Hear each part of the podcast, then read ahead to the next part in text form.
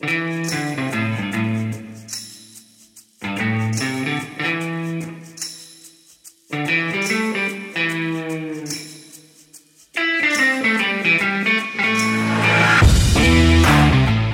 Wednesday on Weagle, and that means it's time for some tailgate talk with Christian and Donovan, your go to for all things college football. So get ready for a recap and a breakdown of all the college football scores, news, and predictions. So drop your tailgates, grab your playbooks, and get ready to talk some football.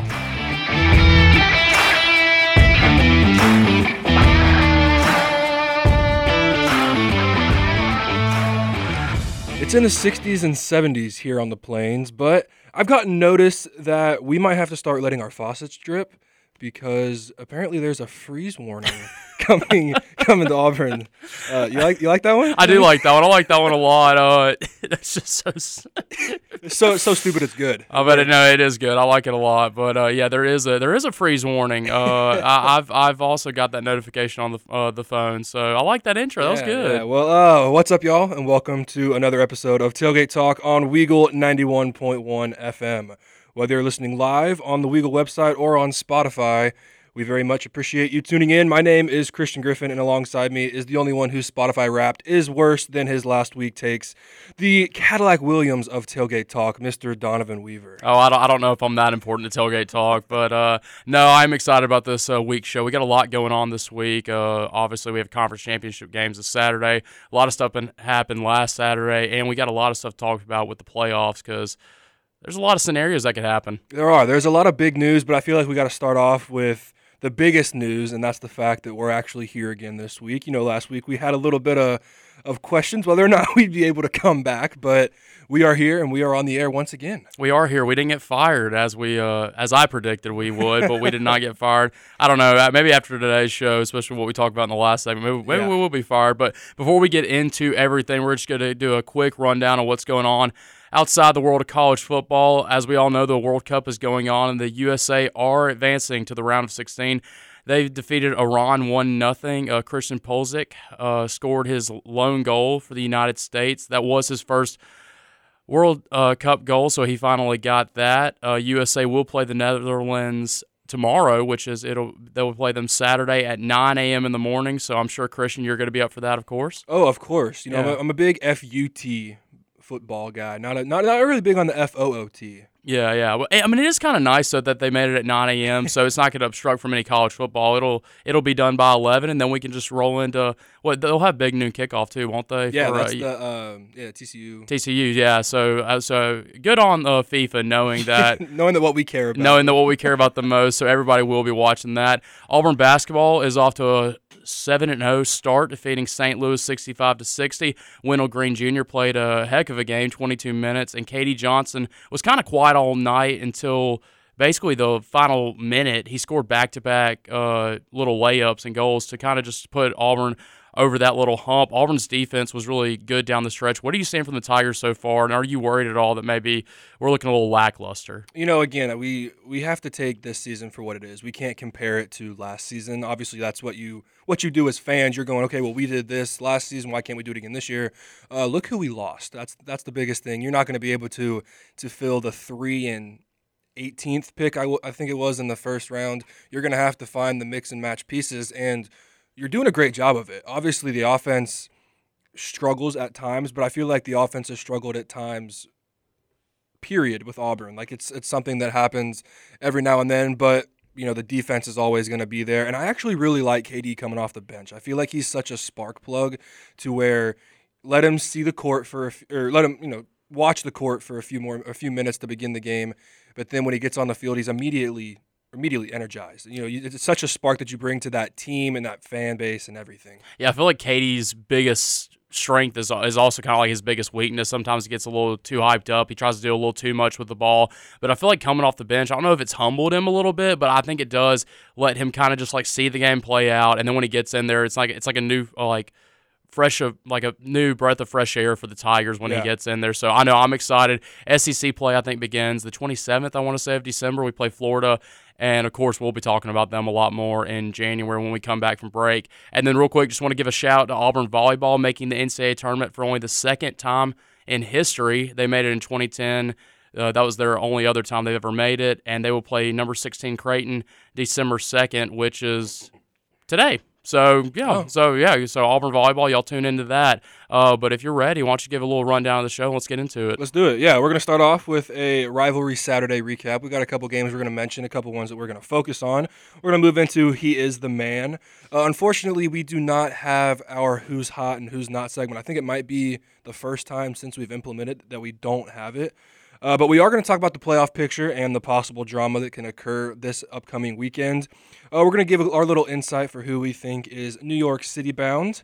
And then we're going to follow that up with the championship weekend preview. Uh, I guess it's not just the championship Saturday, it is the weekend because uh, USC and Utah are tonight. And we're going to finish it off with, I guess, a skeptical segment. Not necessarily skeptical. What, the, what we could dive into could be skeptical, but Hugh Freeze and Auburn. Yeah, Hugh Freeze and Auburn, the, what, the one I'm waiting for, but that will be at the end. Let's go right into rivalry weekend recap. We have Mississippi State uh, upsetting number 20 Ole Miss, 24 to 22. Uh, it's it's almost like people. I think Arkansas did this where they finally stopped the Rebels, and it kind of looked like State kind of implemented that kind of defense to kind of stunt them. Obviously, we all we all regard Lane Kiffin as one of the great offensive minds in college football, but that didn't really happen last uh, last uh, Thursday on Thanksgiving, uh, the Bulldogs found a way to stop them. Do you think that maybe the drama with the Auburn job and nobody really knew what Lane was going to do? Do you think that had any impact on the way the Rebels played? I don't know. I mean, it's hard to say. It's hard to say no, obviously, because any one of their players goes on social media, and that's the first thing that you're going to see is, hey, our head coach might be leaving. Um, but I mean, once again, once you get on the field, you step on competition. You're not sitting there in the second quarter going, well, he might be leaving. So I think you're just going out to compete and you're going out to play. And I mean, I guess you could say that Mississippi State made one better play than than Ole Miss did, or you could say the guy in the, the people in the striped jerseys made one more one better play for Mississippi State, referring to that uh, backwards pass that was initially ruled an incomplete pass. And I feel like that's the thing that raises concerns with college football. You know, we're watching the World Cup and everything going on, and we see the the line on the computer generated line to see if it was offsides or to see if the ball uh, stayed in play, stuff like that. But with college football, we don't have any of that. It's it's we have two or three cameras that are never directly on the ball. We have the pylon cam, and that's the straightest straightest camera we have. But I would love to see something implemented to where there is a computer generated line or something like that where you can see if the ball did go forward at all. Because a play like that where it was blown dead, so Ole Miss didn't pick it up, then all of a sudden the Mississippi State defensive back picked it up, and after review it was refu- rev- uh, reversed as a lateral pass, and so Mississippi State got the ball. And I just feel like there's so many things that could be changed with college football with that. You know, it's actually an interesting conversation. Uh, I think one that we could go into a lot deeper another day, maybe in the off season. But even with the NFL, like it's it's not just other sports are doing this better. Um, the NFL's does, does this better. It feels like there's like 18 million cameras. Uh, in the NFL, and you have a sight on the ball, and you know what is happening in the NFL. So unless something's just really close, that I mean, you you really literally can't see because it's like pixels apart. You usually can make the right call, but no, it feels like in college football. I mean, go back and watch like a, a 2010 game. It feels like it's the same camera angles, and again, you got that blurry footage, and you got the commentators just squinting like. You know, like yeah, I mean, it looks like this, but I can't really tell because it's just like blurry footage. So I know I don't know why college football can't implement more technology because we know they have it. Yeah, Uh, to just make more accurate calls. Yeah, it's hard to see that we're in 2022, almost 2023, and we have to have the ruling on the field stands. I feel like it should definitely be confirmed one way or another. The the the gray area in college football is such a such a weird factor, so- especially in uh, key games and key moments. I know that we had uh, a play this this past weekend against Alabama where uh, definitely a muff punt, right? Definitely. Yeah, yeah, I, yeah. I don't, I don't, I don't know. I don't. And moving on. yeah, I'm to say I, I don't, I don't know if I would blame that on technology or maybe just people can't see. That's that's the other thing I can say. But we will move on. South Carolina did uh, upset number eight Clemson, 31 to 30. Pretty much. Uh, there goes Clemson's playoff hopes. They're out of it. And I don't know if y'all have been watching all week. I know this doesn't have anything to do with the game, and I'm about to talk more about Clemson. But Dabo Swinney, um, basically people asking him like, like, like what's happening to Clemson, and he and I agree with him. He was just like, guys, you realize we're ten and two. Yeah. If that's a bad year, then I mean, if you expect more than that, then you're probably you're going to need a new head coach every year. Why do you? I know that this has nothing to do with the game. This is off topic, but it seems like Clemson and Alabama fans, if they win 10 games, it's the end of the world. Why do you think they've gotten to this mindset where, like, success, which 10 games is a successful season, is like not only a letdown, but like uh, you're starting to question everything about the coach? Well, it's that same thing with the questions you were asking me earlier. Are we concerned about like Auburn basketball this year? Because we saw what they did earlier in the year. You take that one year and put that into the expectation of this should be every year. When you don't realize these are 18 to 22 year old kids that make have changes every single year. You know, you're not coming in there with you know, Trevor Lawrence isn't the starting quarterback for Clemson every single year. So you can't rely on that sort of NFL talent to to guide your team. You're having to mix and match different different pieces every single year. And so for teams like, you know, Auburn who struggled last year, I mean 5 and 7, you saw when we were 3 and 6, we sold out Jordan Hare Stadium happy just to be playing football. And then on the other side of the state, yeah, you're you were nine and two at the time, going, oh, our season's over. So it's it's crazy to see the different side of things and the different viewpoints of college football. But I agree, I agree 100 percent with Dabo saying, you know, we're we're 10 and two guys. Like we're playing for a conference championship this upcoming Saturday. There's there's things that you gotta you gotta realize. Not every team is the same, and you know, Dabo's at the point in time where he can say that kind of stuff and he shouldn't really take criticism from it because look where Clemson was before he got there.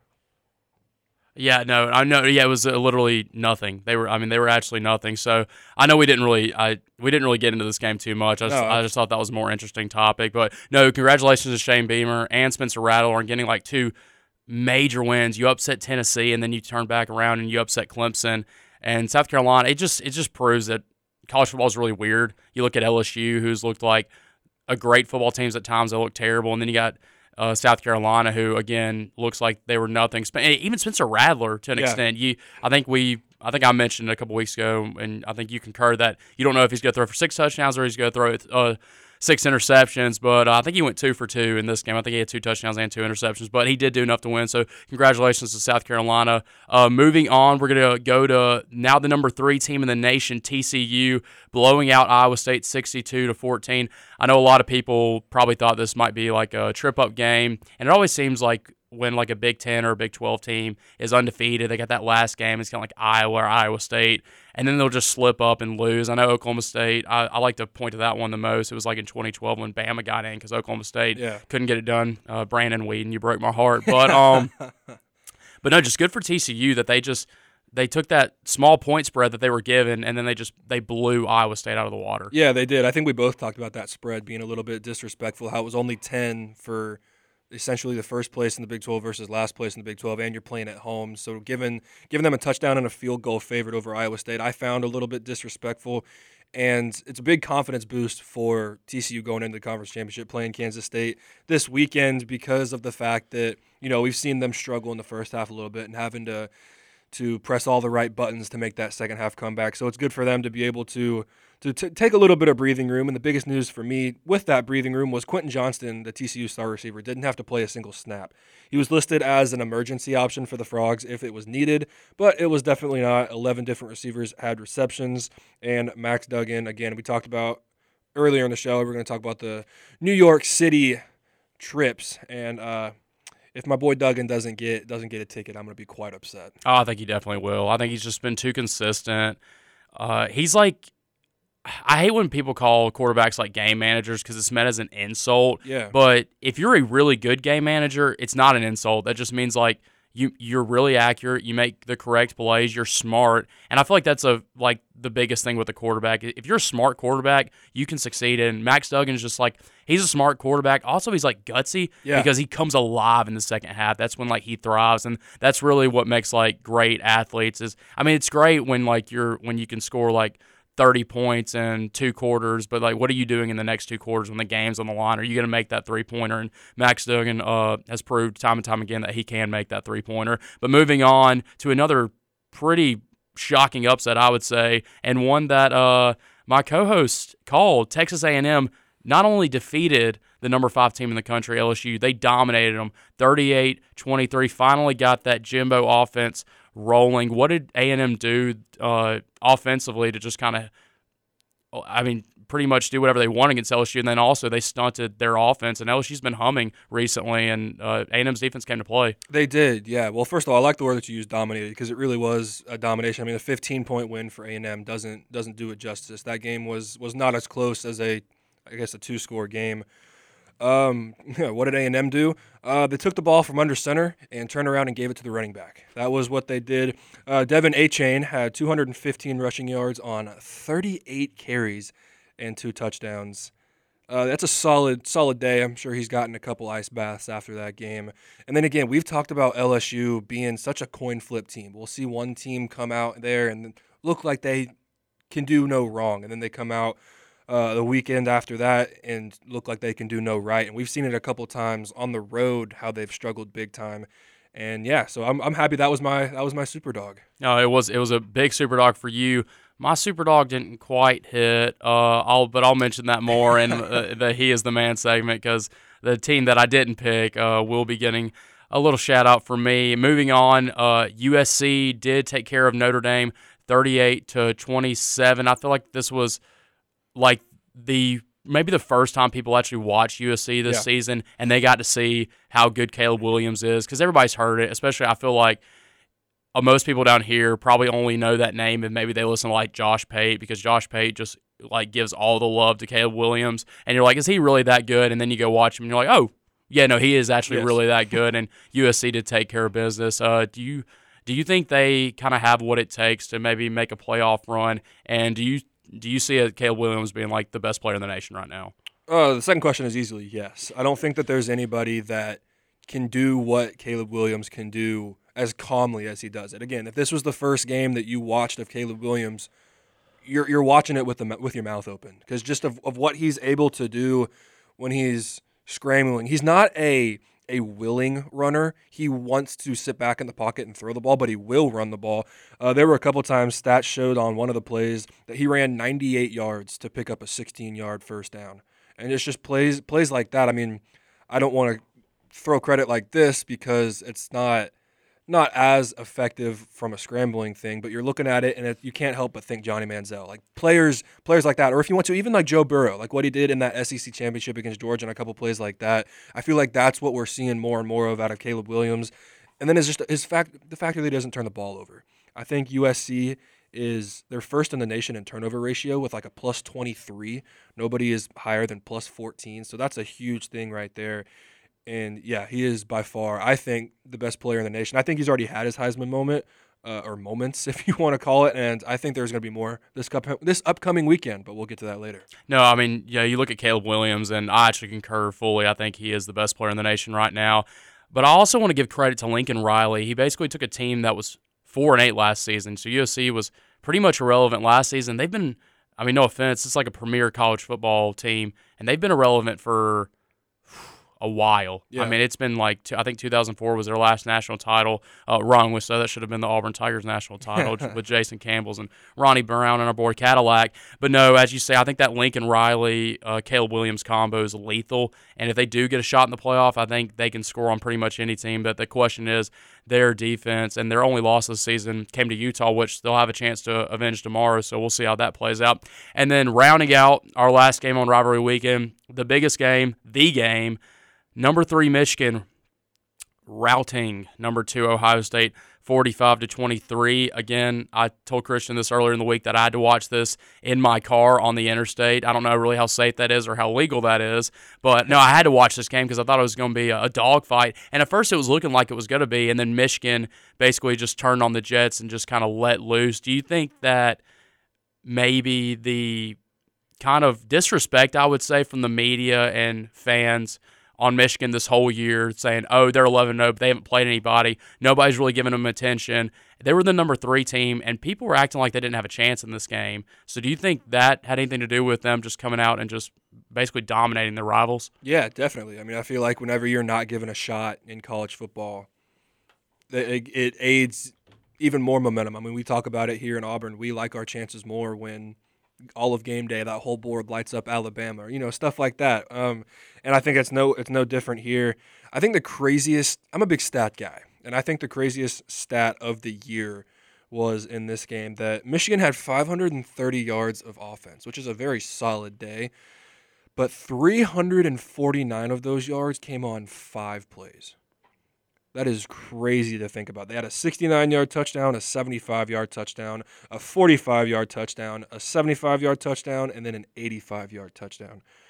So it's crazy to think that, I mean, obviously you can't say that a game came down to five plays or whatever, but when you have five humongous chunk plays that are taken up, every, every one, but every one of the four, but every one of the five but one took up more than two thirds of the field.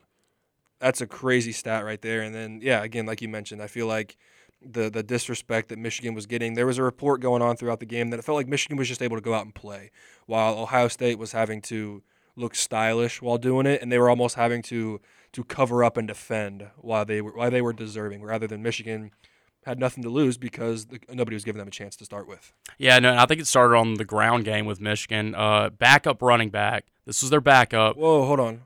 Let's move on to He is the Man. Oh, oh, okay. Sorry, sorry, sorry. Uh, yeah, let's just move on to He is the Man real quick because I think I was about to just steal your He is the Man and just uh, explain all his stats because I'm going to go off of, we're going to talk about Blake Corum, who is the Michigan running back, but you, you go ahead and you say that, and then I'll say my piece with what I was going to say. Yeah, Donovan Edwards, the Michigan backup running back, stepped, stepped up huge in the absence of Blake Corum. Sorry, I didn't mean to just totally. No, you're totally. I, I, I forgot that was I forgot that was your He is the Man. Yeah, so I just uh, I was about to steal that right from under you. Yeah, backup running back. You know, Blake Corum comes in, then everybody's or every, Blake Corum is officially out, and so everybody's raising the questions of where is the offense going to come from. The Michigan off Michigan passing isn't necessarily feared like the Ohio State offense was or passing offense was. But yeah, Donovan Edwards stepped up huge, 216 yards on 22 carries and two touchdowns. Uh, he had two of those long touchdowns. He had the 75 yarder and the 85 yarder in the fourth quarter to ice the game. And I would like to give, I guess, a runner up from that exact same game Cornelius Johnson. Four receptions, 160 yards, and two touchdowns. He also had two of the long touchdowns, the 69 yarder and the 75 yard touchdown. So if you have two guys that are putting up chunk touchdowns like that, I feel like you're going to have a pretty solid day. And then you also have J.J. McCarthy at quarterback. So no, that Michigan backfield is ridiculous. But no, I was I was just going to speak to Blake Corum real quick. It is confirmed, I think, yesterday that he is out for the season. Yeah. And that is not just a bummer to Michigan fans, but pretty much just all of college football because you're talking about a Heisman contender. I think he was number three in the Heisman voting as of right now, and he is also the top ranked running back. So he is now out and he joins Hendon Hooker on the um, we're not going to play again this season list. And obviously, Hendon Hooker was having that just incredible year for Tennessee. That I think the best year for Tennessee quarterback since the likes of Peyton Manning. So no, it's just kind of sad to see when you see a player that is having a Heisman level season go out before they can finish it off, especially since Michigan's going to make a playoff push. And will how much will Blake Corum impact that? And can Donovan Edwards stepped up because he did step up against Ohio State, but will he step up against like uh, Georgia? Like you know, it remains to be seen. Yeah. But he played very good. And then Mahi is the man, not really for stats because the stats weren't really weren't that impressive. But I just want to shout out Joe Milton because he proved me wrong. I thought Vanderbilt maybe had a chance to upset Tennessee. They didn't have Hendon Hooker. Vanderbilt was playing for bowl contention, and then uh, Joe Milton said, Mm, no, no, no, no, no. Uh, Tennessee wins 56 to nothing, and their offense basically just looked the exact same. I know they were playing Vanderbilt, so take that for what it's worth. But no, Joe Milton just basically stepping into that role that Hendon Hooker.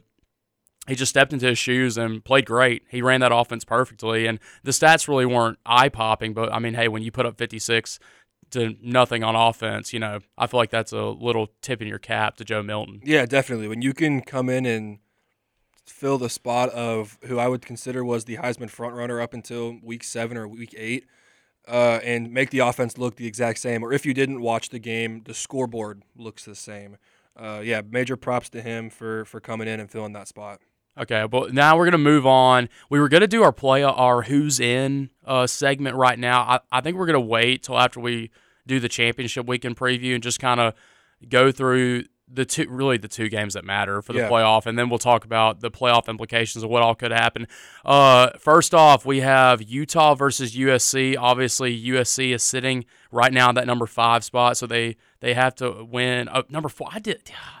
This is the second. this is the second time this week I've done that. Uh, they're sitting in that four spot, so it's really a win. You're in, but USC does have one loss this season. That was to Utah, and that was a shootout game. Uh, obviously, you have two great, quarterbacks in USC's Caleb Williams, Heisman contender, and Utah's also got a stud in Caleb. Uh, I mean, in uh, Cameron Rising. So, do you think that Utah will do what they did last time, or do you think USC avenges their loss? Uh, I think it's I think it's a little bit of both. I don't expect this game to be a 24-21 type of game. I think it's going to be, you know, in the or at least first team to the 40s is going to win. Uh, but the biggest thing for me is uh, we've talked about it before, but turnovers in games like this are, are key. And the fact that Caleb Williams just doesn't make mistakes when he has the football in his hands, it's hard for me to go against that in the USC offense. Um, I mean, last game he put up 381 and five touchdowns against Utah. The question obviously is with the defense, but I mentioned it before. The turnover ratio that USC has is uh, plus 23. They forced 27 turnovers this year. The USC offense has only committed four of them. Caleb Williams has committed three, I believe. But yeah, I think that Cameron Rising. I mean, we talked about him before. We talked about his skill set, and then we, I forgot the game we talked about. Um, oh, it was the Oregon game. Oregon, yeah. Where um, where I was thinking that I, I projected that he wasn't going to have a great game, and he didn't. And you know, I think I think it'll be like this. I think it'll be the same the same type of game, uh, where it'll be close in the first half or three quarters. But two and a half for USC. I like them not only to, to cover, but to, to take that outright. Okay, yeah. I okay. Okay. I, I actually agree with that. I think this is going to be a really tight game because I do think Utah does have a stud uh, in Cameron Rising. They have a really good backfield too. They have a uh, two running back duo there. But no, I do think USC pretty much knows what they're playing for, and I I think they're going to take care of business. I actually I project that the the the four teams we have right now in the playoff. I think that will be the playoff when it's all said and done after uh, everything's wrapped up tomorrow. But that will move into our uh, other big one Kansas State versus TCU. TCU is the number three team in the nation right now, undefeated. If they can just hold on and take care of Kansas State, they are in. And actually, Christian, I think you said even if they lose, you you think they might stay in, but we'll talk about that in a little bit. Uh, what does TCU have to do just to kind of secure that spot in the playoff? The biggest thing they have to do is stop Will Howard. Will Howard came in for Adrian Martinez when he was injured, and he's added such a another wrinkle to that Kansas State offense that is known for a heavy rush. You know, even with Adrian Martinez, the RPO was there. Deuce Vaughn uh, was putting up video game numbers. It seemed like every week, but Will Howard he adds a a deep ball effect to that offense, which can strike quickly. You know, rather than four or five yard plays down the field, all of a sudden you get a couple play action passes in there that go over the top of the safeties, and that's six points right there. Um, but for me, I feel like TCU's offense is too good to struggle for four quarters. It's hard for me to think that Kansas State is not going to allow TCU to have three, four, maybe five good drives in the game. Uh, I think it's the first team to 30 that wins it, and I like TCU right at that line. Uh, I like them 31 to 28. I think Max Dugan or Max Duggan, I'm sorry, is just too good. Um, in that second half offense, their second half defense too, coming up with stops is just too big. I actually think TCU is going to take the momentum they built in last week and just kind of steamroll Kansas State. Maybe not in the first half. I think it'll be a close. It might even be close for about three quarters, but I think TCU does take care of business. I do think Max Duggan is a top five quarterback in the nation right now, and again, we talked about his clutch factor. I just think that TCU's got way too much firepower on offense for Kansas State to stop. So I see this going around 42-24, okay. around there. I, I don't think it's going. to I know I just said I think they're going to uh, smack them around. I think they will win handily, but I mean I think it'll be a close game in the third quarter, and TCU's going to kind of run away with it at the end. Uh, the other three championship games we have for the uh, uh group of five teams is the SEC championship. LSU, who did have that devastating loss against A&M last week, is playing Georgia. Uh, I think me and Christian both don't think that'll be close, but just for for just craps and giggles, what can LSU do to win that game?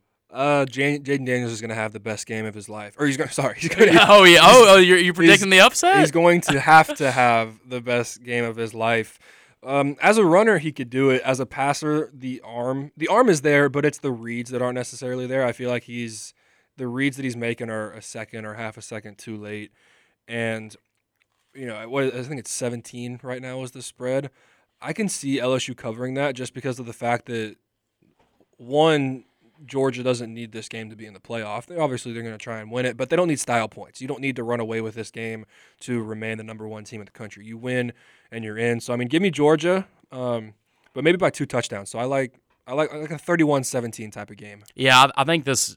I think this is kind of going to look like the Kentucky Georgia game. I think it's, I think it's just going to be like kind of a boring, ugly Yeah. game, and you hate to say that, but I think Georgia's probably maybe they'll they'll be like in one to two score range the whole time, and LSU's just not going to be able to do enough. And I think it'll be a really low scoring game. Again, I could see it being like a twenty to ten type game where maybe it's only a 10 point game, but like you knew who won the game. Georgia pretty much dominated from Right. fourth quarter. So I don't see LSU really having a chance, but you never know. In the ACC championship, uh, Dabo Swinney really wants you to remember that they are playing for a championship this Saturday. I know everybody thinks that since they lost last week that this game doesn't matter, but I mean it's it's a conference championship game. It does matter. Clemson is facing North Carolina. Do you think that Clemson maybe is a little down right now and they'll slip up against North Carolina, or do you think that maybe the fan backlash is going to reinvigorate this team into taking care of business?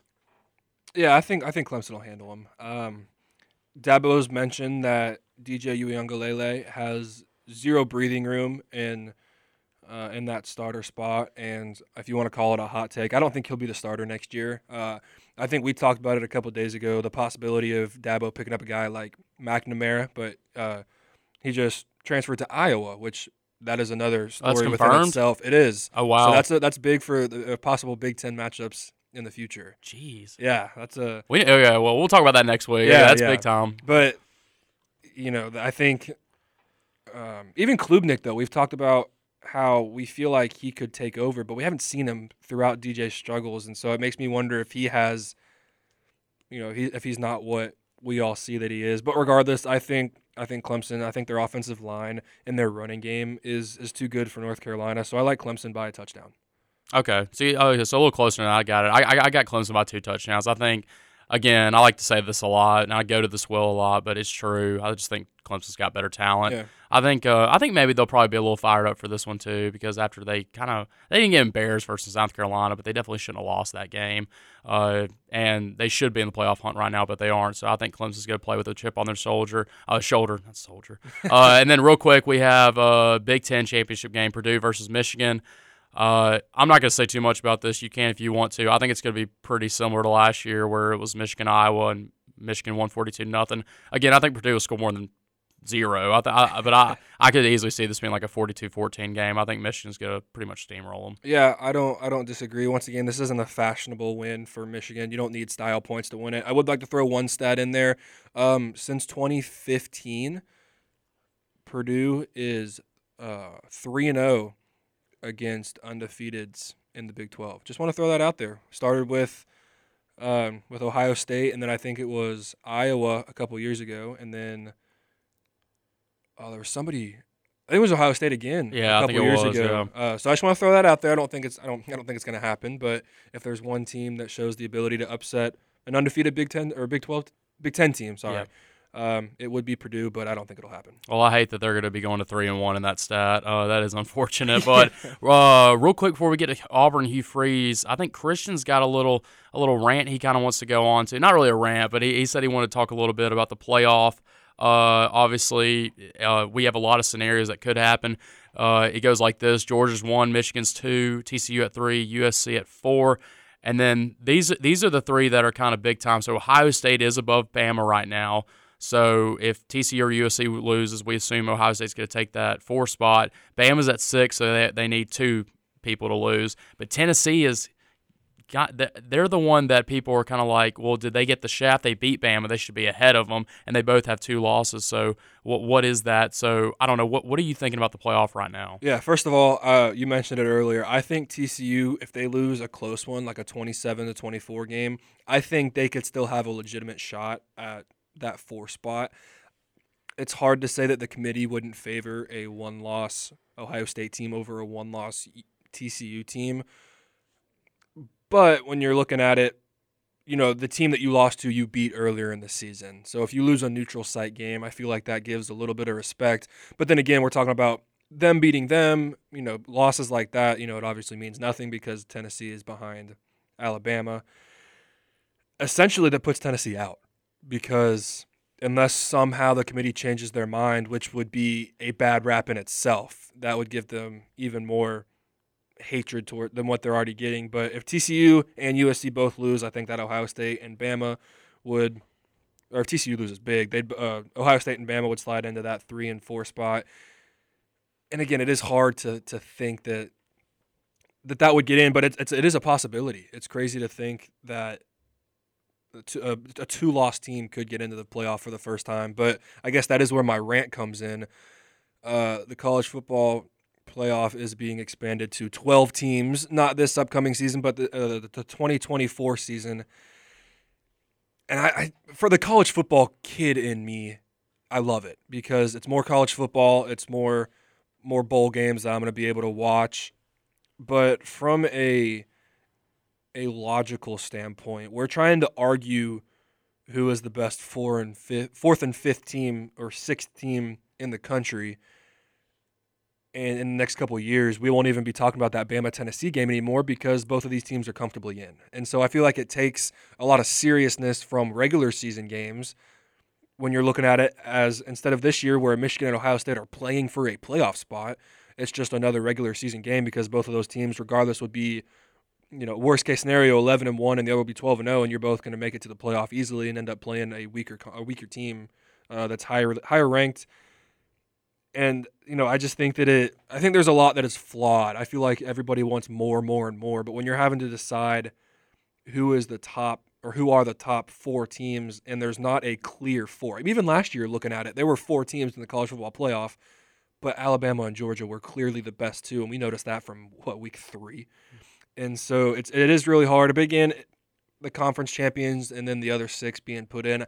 It's respectful and again, the college football part, part of me likes it, but I feel like the regular season rivalries are going to be taken away, like the importance of them, and it's just it, it, takes a lot of conversations out of who really deserves it. Yeah, regular season games definitely like this isn't a this isn't a oh maybe Def, regular season games will not mean as much, and this has been my big thing, and I feel like a lot of people don't talk about this but bowl games have been severely impacted by the playoff. Like they yeah. don't they don't matter quite as much because teams like Bam or Clemson, where normally if they were number three they wouldn't get in, and that Sugar Bowl or uh, Peach Bowl or whatever uh, New Year's Six they get into, that one means a lot because only two teams get in the national yeah, championship, and then you went to the play, uh, four playoff uh, format, and it just feels like bowl games have lost importance a little bit, especially those New Year's Six bowls. But I feel like now that you're going to 12, it's just going to keep on losing its importance. And obviously, we've talked about regular season.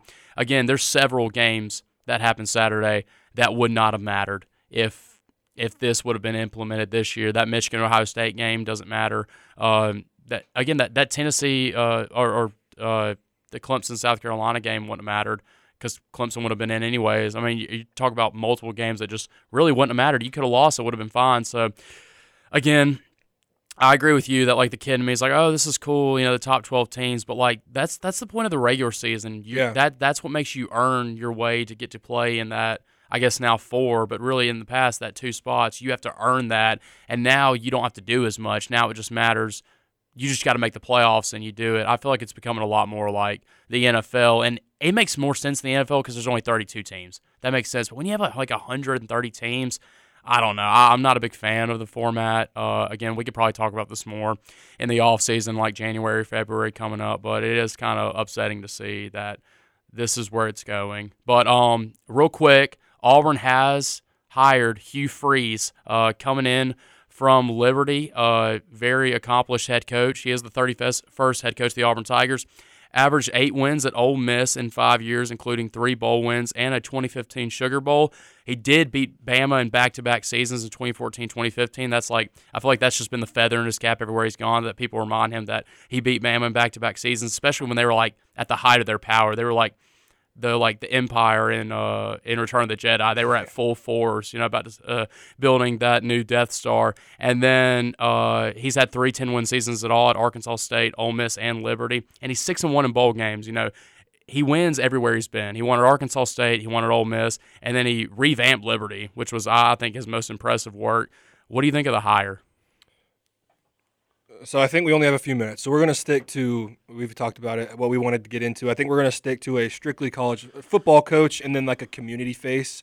Uh, like shout out to him for going to the state championships. I feel like that's a that's a good sign. You know, that's that's the role that the head coach is supposed to have. You're supposed to be the face of that. So when they're playing in your stadium, you go and watch and you support. Um, but I I like it. I really do. I feel like it's very it's not not a very popular pick.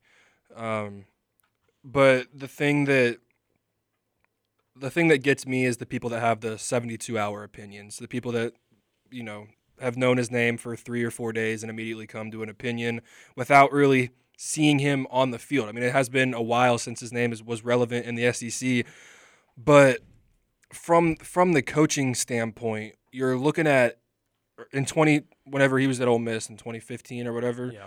You're you're taking a team essentially that was 2018, 2019, 2020 Vanderbilt and now all of a sudden say in 2022 Vanderbilt wins nine games and goes to a big bowl. That's essentially the job that Freeze took over when he was at Ole Miss. Ole Miss hadn't won an SEC game in I think it was like two and a half years. Yes, two and a half years when when he first got to Ole Miss, and I feel like that's that's something that goes unnoticed, but that's such a big thing to do. And then the fact that you not only bring that program up, then all of a sudden you take a Liberty team that's kind of in the water. Nobody really knows them for football.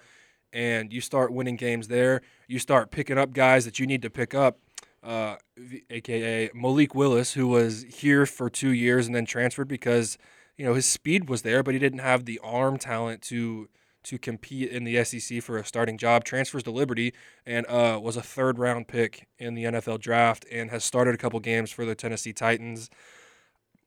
I actually heard that Robby was talking to Malik. He said that they're good friends, and Robby's really excited to see what Hugh Freeze can develop him because that's one of the things that Hugh Freeze prides himself on is his clear communication with with the offense to the fact of building with knowledge rather than building through you know trial and error and stuff like that. I feel like that's such a big thing, and we've we've seen what Robby can do with his legs, but the fact that Hugh Freeze talked about in his press conference that throw that Robby made in the back corner of the end zone in the Iron Bowl, and the fact that he thinks that he can make that throw consistently, I think that's the best throw that Robbie made all year. And so to think that that a coach can develop that out of a player, I think that's huge. Yeah, uh, in my opinion, I think this is an all-star hire. I think it's almost a almost a grand slam. People were telling me it's uh maybe it's just like a single or a double. No, I think I think it's a grand slam hire. I think personally this is the best coach we could have gotten from a coaching perspective. I know people want a Lane Train, and I think I think Lane Kiffin's really good. But if you want the the Auburn man who's going to go to everything, and you want the person who is going to win you football games, I think I mean Hugh Freeze. I think that's your guy. And we can talk about this more later in upcoming episodes about like character. And I know a lot of people are upset about this hire, but we got a football coach. Yeah. Uh, like we got a football coach who can coach football. He can recruit at a high level. Again, I in my opinion, I think I think he's going to turn this thing around in maybe two years. I think this is going to be a quick turnaround. I think it could be a situation like Lincoln Riley at USC where it's just you're going to see it impact immediately. I wouldn't be surprised if we won eight games next year, and then again in that year too if we won nine or ten. I'm not expecting that, but I wouldn't be surprised. I think this guy is that good at coaching. And look, he had a great opening press conference where he's keeping Cadillac on as associate head coach, which is a fantastic move. So I don't know. I, th- I think this is a grand slam hire. I know a lot of people aren't too jazzed about it, but I feel like uh, a silent majority of Auburn people that know football know that this guy can turn this program around, and he coaches at a high level. One of the biggest things too is you don't hear coaches complaining or anything like that. I feel like like the, you know big head football coaches, you you'd think that they would they'd share their complaints if they had any. So it shows that they know him as a person. Um, real fast. If we want to talk about why I think he's a great pick, I don't think if we get Lane Kiffin, he spends the first two minutes of his introductory speech giving credit to Cadillac, where Cadillac got a standing ovation. I feel like that's huge. Yeah. And again, just from the face of a community, I feel like he's going to be really good. He's going to be all in. I mean, I talked about Bruce, and he talked about how he wants to be a, a, guy like that that brings a team back and brings the culture back. And if, I feel like the two of them, if they can work together, get Cadillac too, and get all of them on the right page, I really do. I think that team could be special. And you're talking about winning eight or nine games and maybe ten games in year two. That's a playoff team. Yeah. that's crazy to think about. That's that's where we're at now. Yeah, so big time hire for Auburn. But guys, thank you for listening. Uh, that has been Christian Griffin. I've been Donavan Weaver. We will be back here next Wednesday recap uh, championship game Saturday. So we will talk to y'all later. Thanks for joining us on this week's episode of Tailgate Talk with Christian and Donavan. Tune in next week, same time, same place, Wednesdays at 3 for your weekly dose of college football.